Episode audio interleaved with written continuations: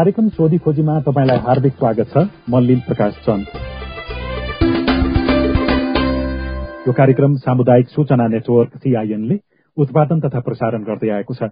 कार्यक्रम सोधी खोजीमा जनजीवनसँग सरोकार राख्ने विषयवस्तु विधि पद्धति र प्रक्रिया बारेका सवालमा सम्बन्धित निकायबाट हामी जवाब खोज्छौं। गिफ्टु एसिया संघको सहकारीमा सीआईएनले उत्पादन गरेको कार्यक्रम सोधी खोजी मुलुकभरका सामुदायिक रेडियोबाट प्रसारण भइरहेको छ। यो कार्यक्रम website CIN Khabar dot com Facebook page CIN Khabar CIN Sajha Khabar र मोबाइल एप सीआईएन डाउनलोड गरेर पनि सुन्न सकिन्छ। नोबेल कोरोना भाइरसको संक्रमण जोखिम विपदका बीच जनजीवन कसरी सामान्य बनाउँदै जाने र सावधानी अप्नाउने भन्ने बारेमा यो कार्यक्रम केन्द्रित हुन्छ। विशेष गरी विपदले पारेको असर र विपदबाट जोगिनको लागि अप्नाउनु पर्ने सावधानीको विषयमा पनि कार्यक्रम सोधे खोजीमा हामी छलफल गर्छौं। सोधी खोजीको आजको अङ्कमा कोरोना महामारी विपद व्यवस्थापनका लागि स्थानीय सरकार संघ र सरोकारवाला निकायले गरेका राम्रा अभ्यासको बारेमा छलफल गर्दैछौ। आजको कार्यक्रम हामी जुमको माध्यमबाट सञ्चालन गर्दैछौ। यहाँहरू सबैजनालाई कार्यक्रम सोधी खोजीमा हार्दिक स्वागत गर्दै म सबभन्दा सुरुमा तिनै तहको सरकारबाट विपद व्यवस्थापनका लागि अहिलेसम्म भएका अभ्यास सच्याउनु पर्ने कुरा यसभित्रै पनि राम्रा सकारात्मक पक्ष र पाटाहरू के देखिए त्यसबारेमा आफ्नो संक्षिप्त विचार राखिदिनको लागि म त्रिभुवन विश्वविद्यालयका प्राध्यापक भूगर्भविद तारानिधि भट्टराईज्यूलाई अनुरोध गर्दछु। विपद व्यवस्थापन ऐन। त्यो ऐनको मातहतमा बसेर हामीले काम गर्नुपर्ने हो र त्यो ऐनले के व्यवस्था गरेको छ भनेपछि संघीय सरकारको मातहतमा गृह मन्त्रालय अन्तर्गत विपद व्यवस्थापन प्राधिकरण छ। त्यो विपद व्यवस्थापन प्राधिकरणको चाहिँ प्रदेश सरकारमा पनि साइनो छ। स्थानीय सरकारमा पनि साइनो छ भनेको प्रदेश सरकारको मुख्यमन्त्रीज्यूको अध्यक्षतामा प्रदेश सरकार प्रदेश सरकार स्तरीय विपद व्यवस्थापन समिति छ।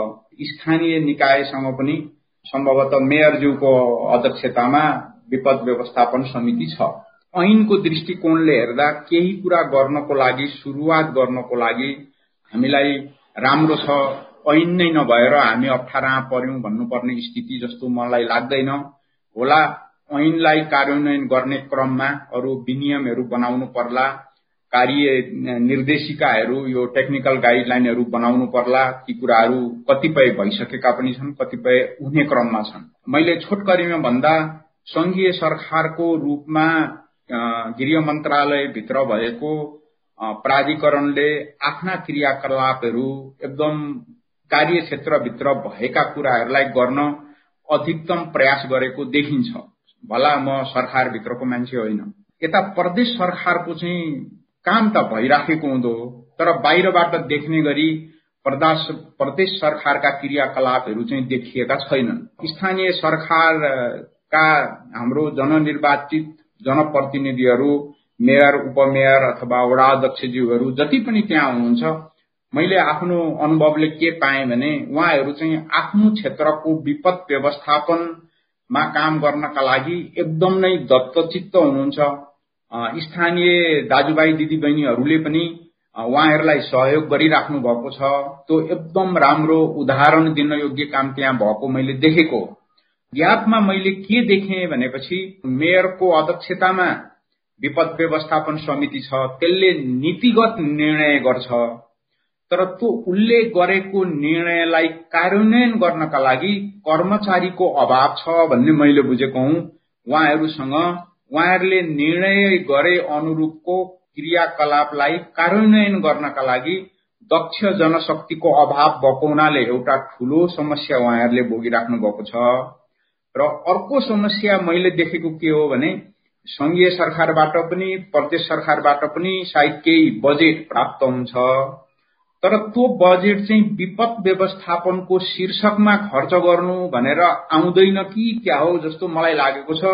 हस् धेरै धन्यवाद छ यो प्रारम्भिक चरणको यहाँको यो जानकारी यहाँको विचारको लागि। अब हामी कार्यक्रम सोधी खोजीमा जनप्रतिनिधिहरूको बुझाइ उहाँहरूको काम कारवाहीमा अनुभव अथवा के कस्ता राम्रा पक्षहरू यस बिचमा रहे भन्ने बारेमा जानकारी लिनतर्फ लागौँ मेलम्ची नगरपालिकाका उपमेयर भगवती नेपालजीलाई अनुरोध गर्दछु कोरोना चाहिँ नोबल कोरोना भाइरस रोकथाम तथा नियन्त्रणमा गत साल हामीले गरेको काम हामीले एकदमै गर्व गर्नुपर्छ भन्ने मलाई लाग्छ हामीले राम्रो काम गर्न सक्यौं किनभने सुरुकै दिनदेखि हामीले क्वारेन्टाइन बनाउने अब त्यसपछि आफ्नो नागरिकहरूलाई सीमाबाट यहाँसम्म ल्याउने त्यो भए त्यसपछि क्वारेन्टाइनमा व्यवस्थापन गर्ने आइसोलेसनमा त्यही अनुसारको व्यवस्थापन गर्ने गरेको भएर समुदायमा जान फैलिन सकेन त्यो कुरा हाम्रो लागि एउटा हामीले राम्रो गर्न सक्यौँ भन्ने छ। अर्को भनेको हामीले अलिकति हाम्रो अहिले मैले मैले आफूले यो स्थानीय सरकारको नेतृत्व गरिरहँदा हामी अहिले पनि न्यूनीकरणमा भन्दा नि उद्धार पुनर्स्थापनामा बढी हामी चाहिँ हामी सबैजनाको दिमाग चाहिँ त्यतातिर छ भन्ने मलाई लाग्यो। हामी त्यहाँ केन्द्रित भइरहेका छौँ तर चाहिँ न्यूनीकरण गर्ने रोकथाम गर्ने त्यो कुराहरूतिर अलिकति कम हाम्रो ध्यान गयो। जस्तो हाम्रै नगरपालिकाकै कुरा गर्ने हो भने पनि हामीले पहिला एउटा अध्ययन गराएका थियौँ। हजार एरियाहरूको पनि पहिचान भएको थियो। र कतिपय अहिले अब अहिले यतिखेरको अवस्थामा हामीले भन्नु पर्दाखेरि हाम्रा जुन हाम्रो अहिलेको क्षति भएको छ यो क्षति भएको घरहरू हेऱ्यो भने मलाई लाग्छ अहिले हामीले ठ्याक्कै गनेर त निकालेका छैनौँ त्यो पनि गन्नुपर्छ भन्ने हामी तयारीमा छौँ। क्षति भएका घरहरू कतिवटा चाहिँ नक्सा पास नभइकन बने त भनेर हामीले हेर्नुपर्ने अवस्था छ। हामीले एउटा मापदण्ड लगायौँ तर मापदण्डभित्र घर बनाउन सक्ने त्यो चाहिँ क्षमता भएन। त्यो हामीले गराउन सकेनौँ। किन गराउन सकेनौँ भन्दाखेरि अघि तारानिधि सरले जुन कुरा भन्नुभयो स्थानीय सरकारसँग चाहिँ त्यो जनशक्तिको कुरा जनशक्तिको कुरा चाहिँ कम रह्यो। चाहिँ क्षमता भएको होइन त्यो योग्यताको त्यो क्षमता भएको कर्मचारीहरूको कम हुने र भएको दरबन्दी छ तर पनि कर्मचारीहरू आउनुहुन्न आयो भने पनि अलिक दिन बस्नुहुन्छ फेरि सरुवा हुनुहुन्छ। होइन यो एवं रीतिले गर्दाखेरि पनि केही कुराहरू हामीलाई अप्ठ्यारो पर्यो। अर्को भनेको चाहिँ हामीले ठ्याक्कै अब यो नियन्त्रण गर्न नसकेको नै भन्नुपर्छ। यो कुरा चाहिँ ज्ञात छ यसलाई हामीले कसरी फुलफिल गर्ने भन्ने कुरा चाहिँ गरेर जान जरुरी छ। अब हामी लागौँ रोल्पातर्फ रोल्पाको रोल्पा नगरपालिकाका मेयर पूर्ण केसी अहिले हामीसँग हुनुहुन्छ। विशेष गरी रोल्पा यो अलिकति पहाडी क्षेत्र भएको कारणले बाढी पहिरोको अलिक बढी जोखिम र अहिले कोभिड उन्नाइसको दोस्रो लहरको व्यवस्थापनको कुरा छुट्टै छ। सत्याङ लगायतका अरू विभिन्न प्रकारका विपदहरूको पनि सामना गर्नुपर्ने स्थिति त्यहाँ छ। यो चार वर्ष स्थानीय सरकार आएको चार वर्ष भयो। चार वर्षमा विपद व्यवस्थापनको लागि गरिएका राम्रा अभ्यासहरू हामीले फरक काम यो गरेका छौँ भन्ने यहाँलाई के लागेको छ? रोल्पा नगरपालिकाका मेयर पूर्ण कानुनी कुराहरूलाई पहिलो रूपमा हामीले सोच्नुपर्ने कुरा नै हो फुकाउनु पर्ने हुन्छ संस्थागत गर्दाखेरि। त्यसको लागि हामीले ऐन चाहिँ बनाएका छौँ र ऐन बनिसकेपछि त्यसको आधारमा कार्यविधिहरू बनाएका छौँ। यसमा मौसमजन्य विपद त्यस्तै गरेर अन्य प्रकोपजन्य विपदहरूलाई कसरी व्यवस्थापन गर्ने भन्ने सन्दर्भमा रोल्पा नगरपालिकाले केही अभ्यासहरू गरेको छ।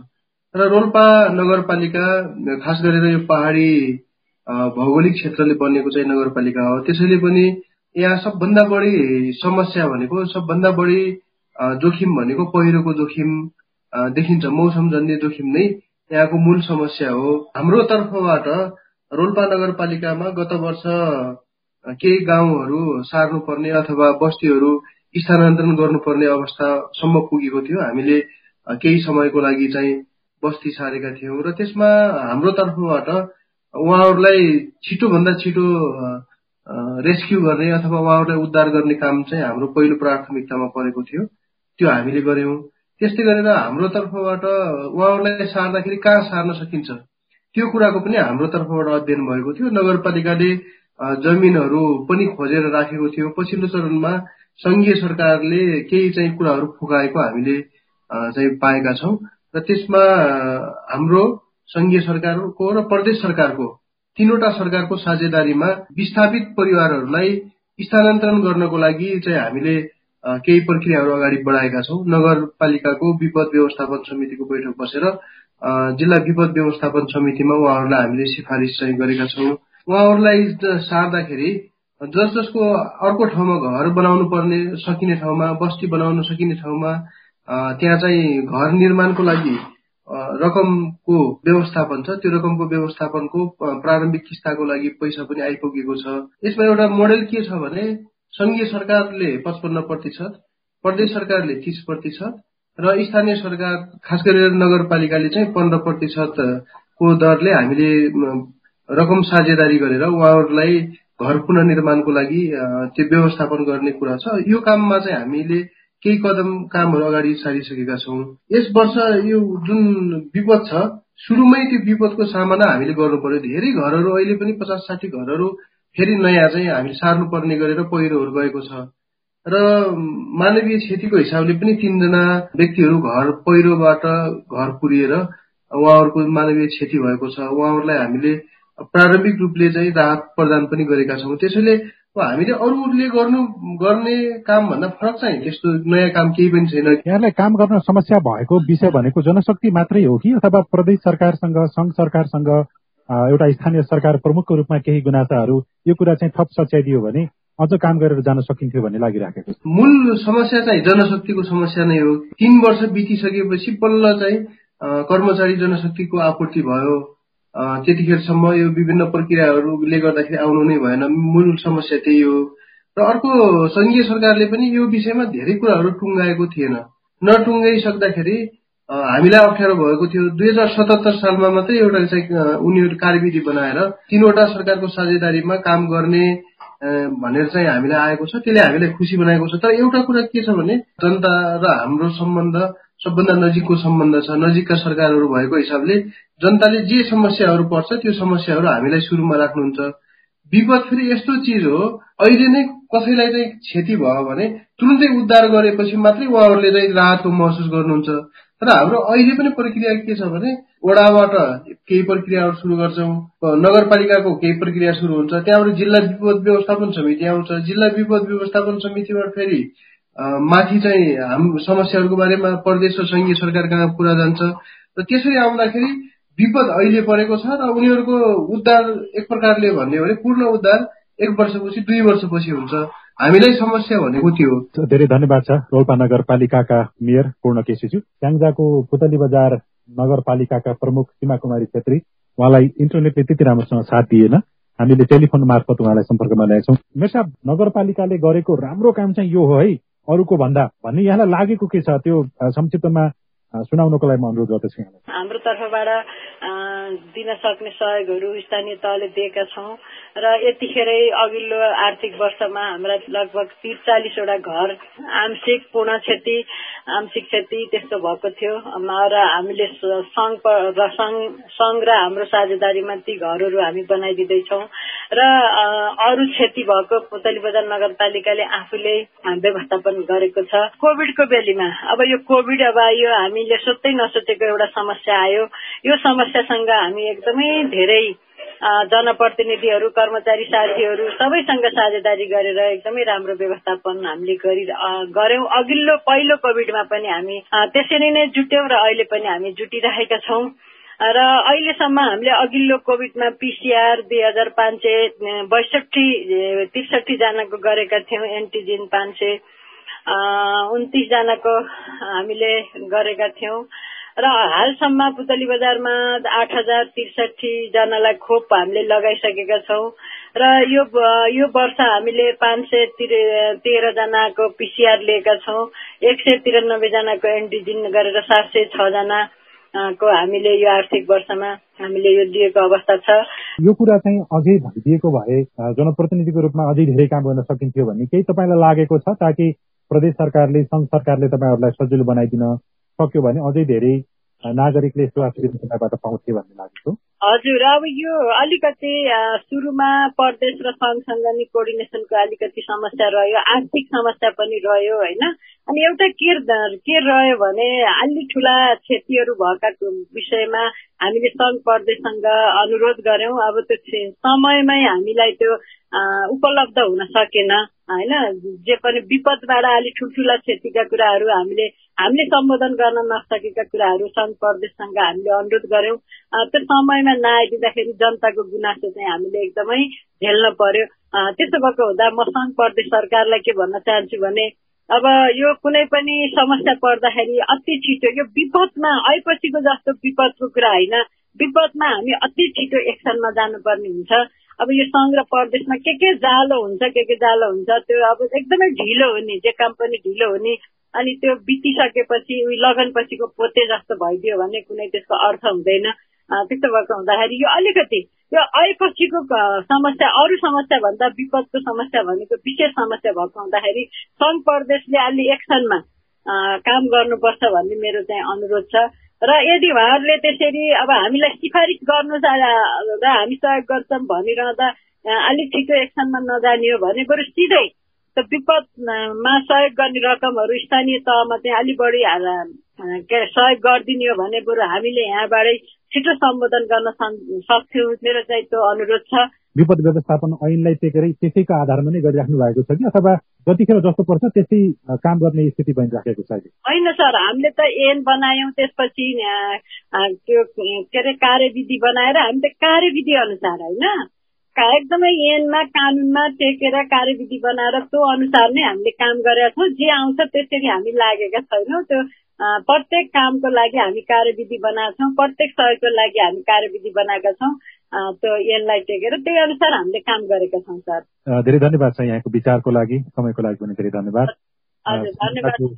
बजार नगरपालिकाका प्रमुख सीमा कुमारी छेत्री हुनुहुन्थ्यो। स्याङ्जापछि अब हामी लाग्दैछौँ काभ्रे पलाञ्चोकतर्फ लागौँ। काभ्रेको महाभारत गाउँपालिकाका अध्यक्ष कान्छालाल चिम्बा अहिले हामीसँग हुनुहुन्छ।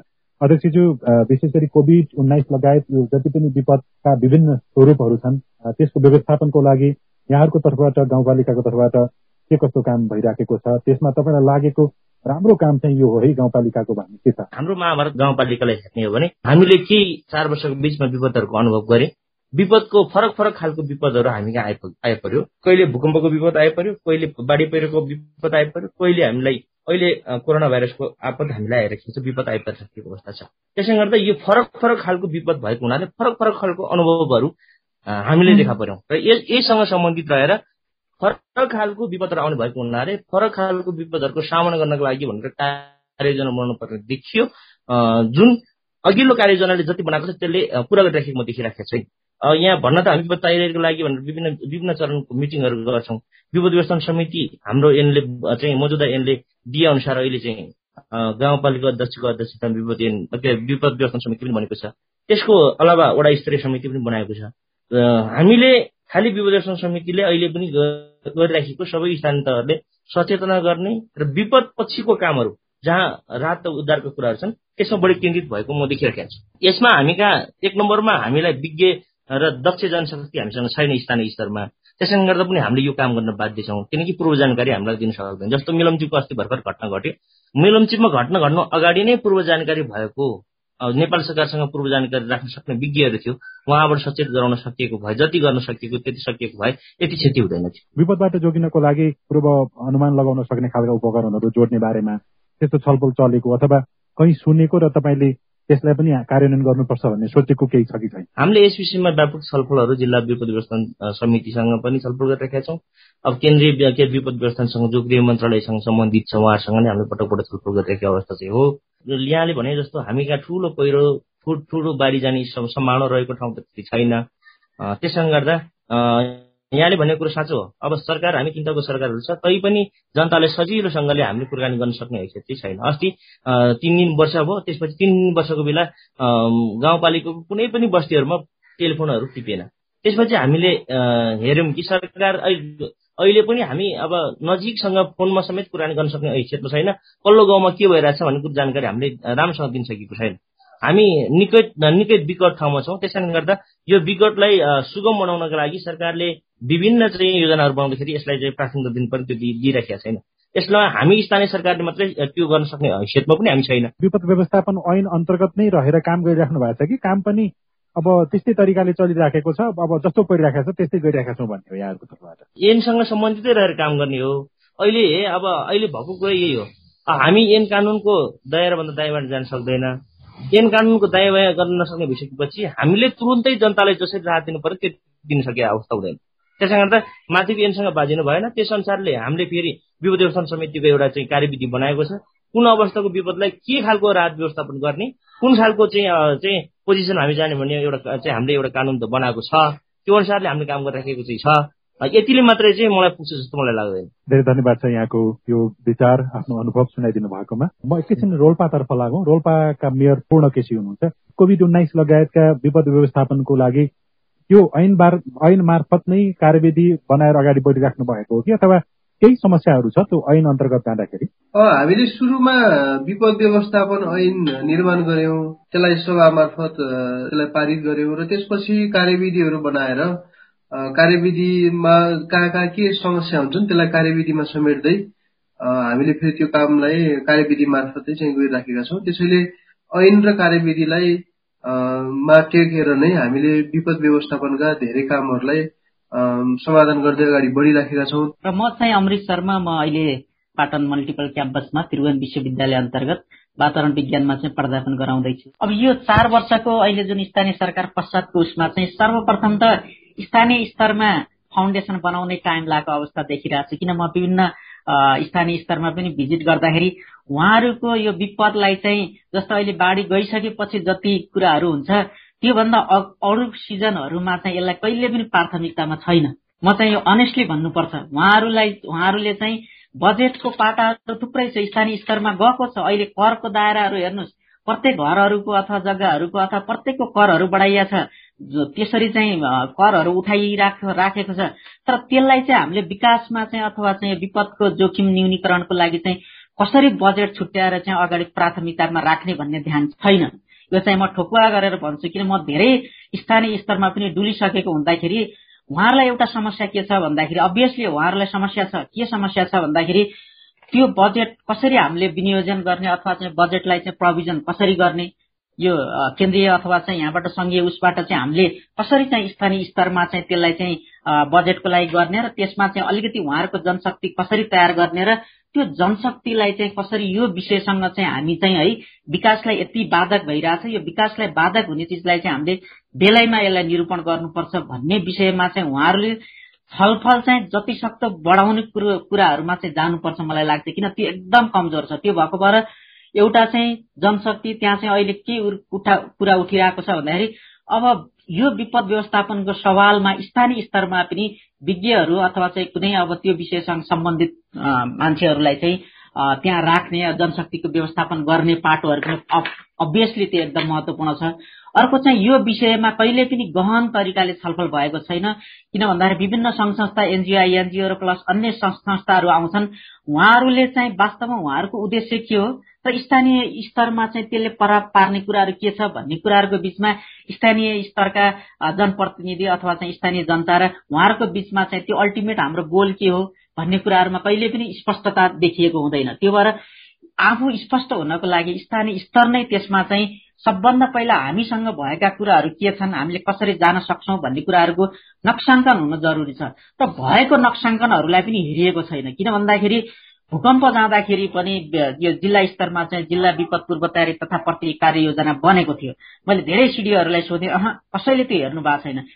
केन्द्रबाट जुन किसिमको सर्कुलर भएको छ त्यही अनुसार जाने अवस्था छ। त्यो भनेको अर्थ के भन्दाखेरि हामी विपद व्यवस्थापनको सवालमा अझै पनि संवेदनशील हुन सकेका छैनौं। यो कुरालाई प्राथमिकता साथ हामीले ठाउँ दिन अझै सकेका छैनौँ। अध्ययन अनुसन्धानको पाटोमा हामी जान सकेका छैनौँ। कार्यक्रम छोटी छोटीको करिब अन्त्यमा आइसकेका छौँ। त्रिभुवन विश्वविद्यालयका प्राध्यापक एवं भूगर्भविद तारानेदी भट्टराईज्यूलाई अहिलेसम्म जनप्रतिनिधि लगायत अरू सरकारवाला निकायबाट आएको विचारलाई हेर्दाखेरि खासमा अझै अहिलेको स्थिति के देखिराखेको रहेछ र आगामी दिनमा हामीले कसरी सच्याएर जान सक्छौँ त्यसबारेमा कुरा राख्नको लागि म यहाँलाई हार्दिक अनुरोध मलाई त हाम्रो जनप्रतिनिधिहरूको कुरा सुन्दाखेरि मलाई एकदम खुसी लाग्यो। मलाई खुसी के कारणले लाग्यो भनेपछि मैले अघि पनि भने इतिहासमै पहिलोचोटि खडा गरेको स्थानीय सरकार त्यसैले त्यो उहाँहरूलाई नियम बनाउन कानून बनाउन अनि त्यो कुरो बुझ्न समय लाग्थ्यो नै। त्यो एकदम स्वाभाविक हो। त्यसैले अहिले चाहिँ जग बसाउने कुरामा उहाँहरूले राम्रोसँग दत्तचित्त भएर जग बसाइसक्नु भएछ ऐन कानूनहरू पनि बनाइसक्नु भएछ त्यो एकदम राम्रो कुरो हो। त्यसैले उहाँहरूको पर्फर्मेन्सलाई एकदम सन्तोषजनक भनेर म स्वीकार्छु।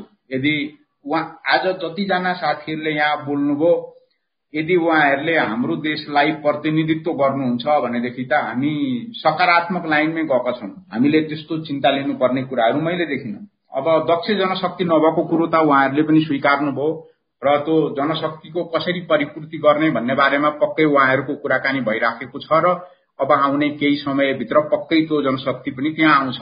त्यसमा त्यति चिन्ता नलिँदा पनि हुन्छ तर मेहनत त गर्नु पर्यो। मैले कहाँनिर अलिकति कमी कमजोरी देखेँ भने अघि यहाँले पनि कुरो उठाउनु खोज्नु भएको थियो। अहिले हाम्रो देशमा विपद ल्याउनका लागि महत्वपूर्ण भूमिका खेल्ने भनेको चाहिँ पानी हो। पानी भनेको आकाशबाट वर्षने यो वर्षाको पानी चाहिँ महत्वपूर्ण रूपमा विपद ल्याउने तरिकाले आइराखेको छ। र अहिले के देखिराखेको छ भनेदेखि यो हामीहरू खण्ड वृष्टि भन्छौं। एउटा ओडामा घनघोरसँग पानी परिराखेका हुन्छ पल्लो ओडामा घाम लागिराखेका हुन्छ। वास्तवमा कहाँनिर पानी कति पर्दैछ र त्यो पानीले कहाँ पहिरो ल्याउँछ कहाँ बाढी ल्याउँछ भन्ने कुरो जान्नको लागि अब हामीले के गर्नु पर्यो भने प्रत्येक स्थानीय निकायको आफ्नो कार्यालय र ओडा कार्यालयमा त्यो वर्षा मापन यन्त्र चाहिँ जडान गर्नु नै पर्ने भयो। अनि स्कुलहरूमा पनि। त्यसो भएपछि आफ्नो क्षेत्रभित्र कति पानी परिराखेको छ सधैँको जतिको मात्रै छ कि त्यो सधैँको भन्दा अचानकसँग धेरै पानी पर्यो कि भन्ने कुरो उहाँहरूलाई तुरुन्तै थाहा हुन्छ। वर्षेनी सरदर पर्ने पानी भन्दा अच्चकाली धेरै पानी पर्यो भन्ने बित्तिकै उहाँहरूले सचेत हुनु पर्यो यो पानीले अब पहिरो पनि ल्याउन सक्छ यो पानीले अब बाढी पनि ल्याउन सक्छ। त्यसैले त्यो पहिरो आउने सम्भावित ठाउँ कुन हो बाढी आउने सम्भावित ठाउँ कुन हो त्यो उहाँहरूलाई तुरुन्तै पत्ता लगाउन सक्ने गरी उहाँहरूले काम गर्नुपर्छ।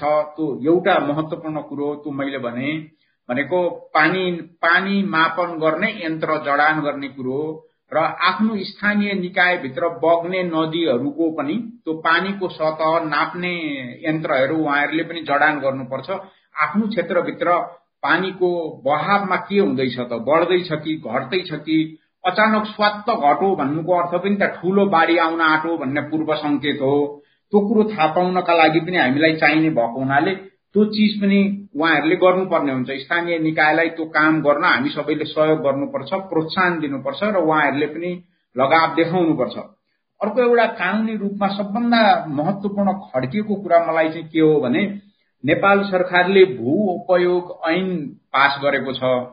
त्यो भू उपयोग ऐनमा के लेखिएको छ भने प्रत्येक स्थानीय निकायको भूगोललाई अथवा जमिनलाई दस भागमा वर्गीकरण गरिनेछ कस्तो वर्गीकरण भन्दा यो ठाउँ चाहिँ जंगलको लागि यो ठाउँ चाहिँ बजार बसाउनको लागि यो ठाउँ चाहिँ खेती गर्नको लागि यो ठाउँ खानी खन्नको लागि भनेर त्यहाँ दसवटा वर्गीकरण हुन्छ। त्यो दसदेखि बाहेक अर्को एउटा वर्गीकरण के पनि हुन्छ भने यो चाहिँ विपदग्रस्त क्षेत्र हो भनेर पनि छुट्याइएको हुन्छ। मेरो अनुरोध के छ भने त्यो ऐन अनुसार यो नक्सा बनाइदिने काम चाहिँ भूमि सुधार मन्त्रालयको हो। यहाँहरू सबैले यथाशीघ्र चाँडो भूमि सुधार मन्त्रालयमा पहल गरेर त्यो नक्सा चाहिँ यहाँहरूको हातमा आउनु पर्यो। र त्यो नक्सा यहाँहरूको हातमा आएपछि के भयो भने विपदग्रस्त क्षेत्र त्यहाँ छुट्याइदिएकै हुन्छ। त्यसैले त्यो विपदग्रस्त क्षेत्र जहाँ छुट्याइएको छ त्यहाँभित्रको बस्तीलाई अब अन्त स्थानान्तरण गर्ने हो कि अथवा विपदलाई रोकथाम गरेर त्यही राख्ने हो कि पूर्व तयारी गर्ने हो कि यो बारेमा चाहिँ यहाँहरूको ध्यान अब केन्द्रित हुनु नितान्त जरुरी छ। यति कुरालाई चाहिँ ध्यान दिइदिनु हुन म अनुरोध गर्छु। धेरै धन्यवाद छ त्रिभुवन विश्वविद्यालयका प्राध्यापक एवं भूगर्भविद तारानीति भट्टराईज्यू।